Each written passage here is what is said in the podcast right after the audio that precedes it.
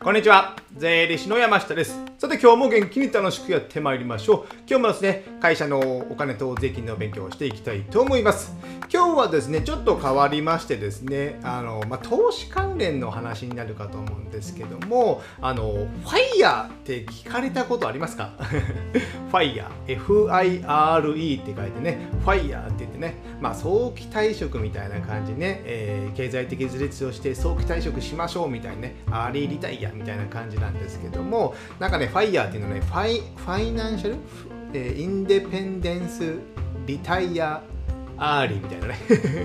えー、これの頭を文字を取って、えー、FI RE ファイヤーって言ってるんですけども、えーね、英語はわからないことバレバレなんですけどもこの早期退職、まあ、経済的自立はしたいんですけどもこの早期退職したいか。なんかね、ツイッター界隈を見るとね、僕は投資関連のね、とかお金関連のね、ニュースをよく見てるので、えー、ツイッターでね、えー、レコメンドされてるのがね、いろいろ来てるんですけども、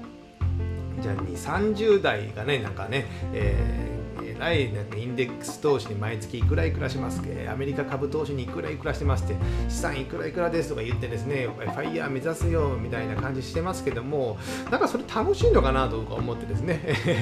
それをちょっと今日はね検証、まあ、僕の意見を、えー、まとめたいと思ってます。じゃあ早期退職したいかと言われるとまあ僕はね全く思わない人間です。全く思わない人間です。まあ負け惜しみではなくてですね。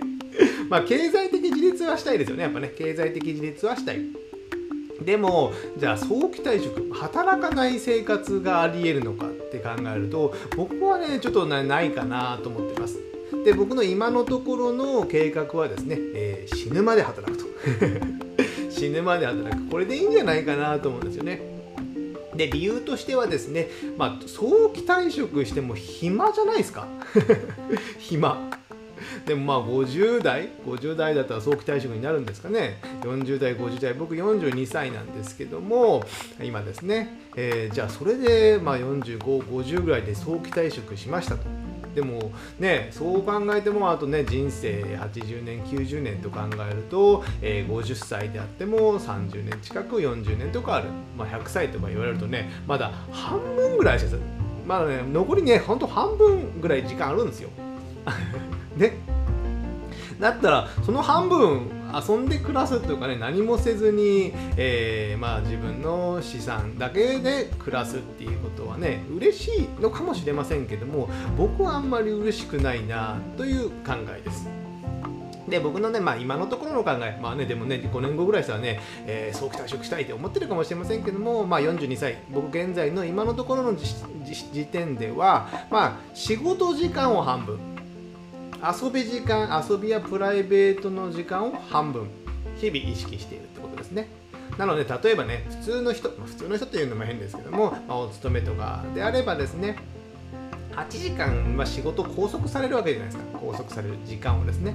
というわけではなくて僕はまあ、えー、4時間遊んで 4時間仕事をする。こういうぐらいのね、えー、時間配分を僕は意識してるんですよ。ですので、まあ、1日、ま4時間5時間ぐらいしか働かないようにしてで残り23時間とかはね、えー自分がやりたいことをやる。趣味の時間に使ったりとか。あとねまあ僕はまだ子供が小さいので子供と遊ぶ時間を使うとかですね。そういったものに、えー、配分するようにしてます。なのでまあ一般の一般の人っていうのも変ですけども普通の人は65とかで退職する可能性が高いですよね。6570万円ぐらいですかね。伸びてもですね。で、えー、そこまでね、まあ、マックス60近くぐらいまでね、えー、二十数歳からね、60、40年間ぐらいね、マックス100%で働くんですよ、8時間。まあ、残業も入れたら10時間とか働くんですよね。僕なんか残業なんてほとんどしませんよ。えー、携帯のね、スマホのアラームがね、4時45分に流れるんですよ。そこぐらいまでしか仕事をしないって決めてるからですね。普通のちょっと話戻りますけども普通の人はマックス 100%120% で、ね、60歳65歳まで仕事をする。でもね、えー、それってねやっぱもったいないなと思うんですよ僕はね。でもそれを僕は半分にして、えー、それを死ぬまで働くってさっき言ったのでその時間を、えー、708090に伸ばしてるだけであって、えー、総労働時間人生の総労働時間は変わらないかもしれませんけども、えー、若いうちにやれることをやっておくってことですね。で自分のやりたいことまでいろいろあるですよ。趣味ですよね。僕はいろいろあってですね、まあ、旅行行ったりキャンプ行ったり映画見たり、えー、音楽のライブ見たり落語見たり、まあ、本の小説読んだりいろいろねやってるのでそれをするためにはねやっぱ時間が 必要なんですよね。ですのでそのプライベートな時間っていうかを、えー、普通の平日の日にも確保するっていうのをね定期的に僕はやっています。なぜかというと旅行まあお年寄りに聞けば分かりますよね、えー、60代70代の方にじゃあ今からメキシコに行きましょうか。っ てメキシコですか？みたいなね。メキシコ行くためにじゃあ体力もいる。まあお金も多少いるかもしれませんけどやっぱ体力がいるんですよ。体力が飛行機にね十何時間も乗っていくとかね。でメキシコ着いてからも歩いたりあっち行ったりこっち行ったりするっていうのはねやっぱ若いうちしかできない。っていうこともあるので、えあと若いうちしかやれないバンジージャンプを70歳でやりますかみたいなね。やれないこともないですけどもじゃあ僕バンジー高所恐怖症なんでバンジージャンプはやりませんけども若いうちしかやっぱできないこともあるっていうことなんですよね。ですので僕自身はその、えー、若いうちもちゃんと遊ぶ。で、あと趣味がスポーツ。スポーツが趣味であればね、特にね、えー、できないじゃないですか。まあ、ゴルフぐらいだったらね、年取ってからもできるんですけども、いろいろね、元気な時にしかできないスポーツっていうのもあるので、やっぱそういったものをね、若いうちにやっておく。こういったものってね、えー、後悔ってよく言うじゃないですか、後悔。後悔しないように生きるってですね。後悔っていうのはもう目に見えてますよね。年取ってからはいけないとかね。病室で病気したらもっといけなくなりますよね。であれば後悔しないように今できることをやる。それだけの話なんですよね。であとね僕自身あのまだ子供が小さいので、まあ、子供と遊び行ったりプール行ったりとかね夏休みの時間もねちょっと旅行したりとかもしたいじゃないですか。ね、子供がね、まあ、小学校、中学校、まあ、中学校とか高校行ったらもう遊んでくれないですよ。親とね。自分がそうだったでしょ？中学校高校になって親と旅行行きたかったかって言って、まあ、うちで僕は連れてもらってないのであんまりですけども親と遊んだかっていうと遊んだ記憶ないですよね。であれば、えー、今ね子供と遊べる時間は今しかない。今しかない。今しかないのその時間をちゃんと味わう。で早期リタイアしてねするためにがむしゃらにね、えー、10年20年40枚40ぐらいまでに働く。がむしゃらに働いてお金は貯めたがいいけどその時間子供と過ごす時間がなかった。じゃあ早期リタイアしてですね50歳で早期リタイアしました。でも子供は15歳ですそしたらもう中学生まあ中学生か中学生高校生になるとそしたらね子供遊んでくれないでしょ。そしたらねもう時間取り戻すこと難しいんですよね。ですので、まあ、これもやっぱ後悔じゃないですか。後悔。であれば、えー、今やりたいことをするのにその時間を空けなきゃいけない。であれば仕事時間を、えー、長くして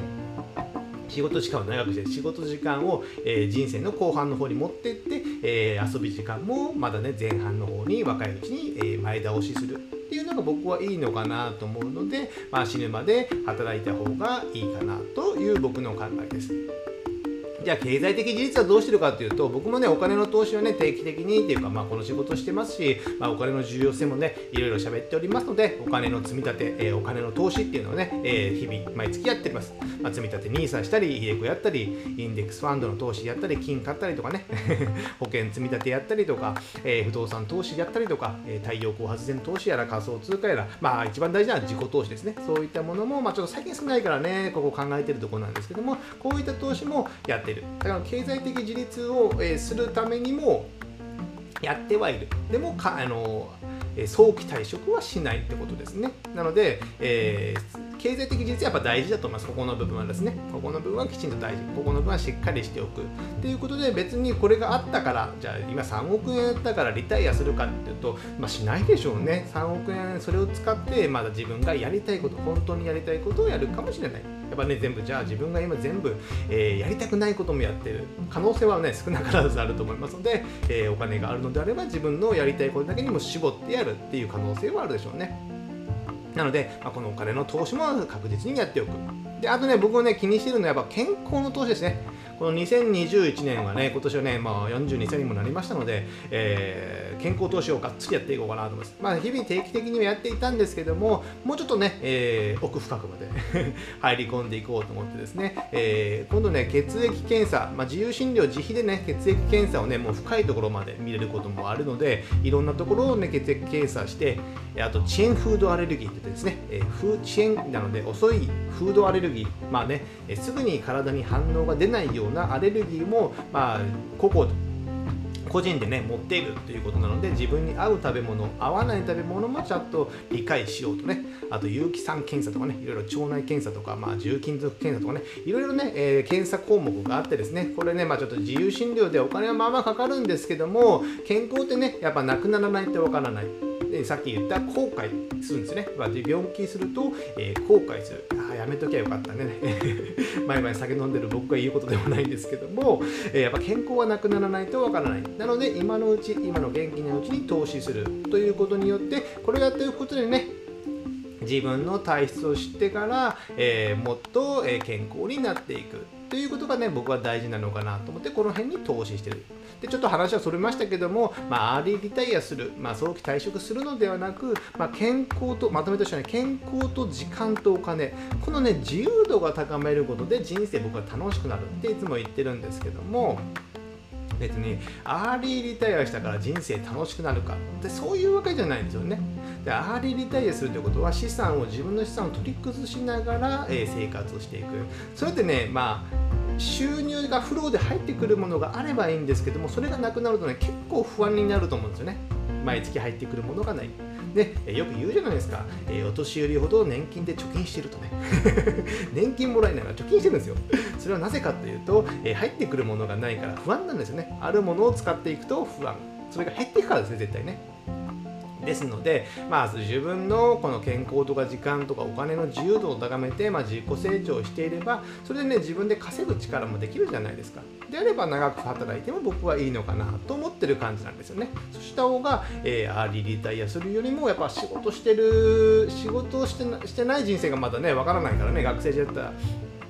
時しかないので、えー、仕事しだして仕事をね、えリタイアしたことはないのでですね分かりませんけどもないとやっぱ暇だと思うので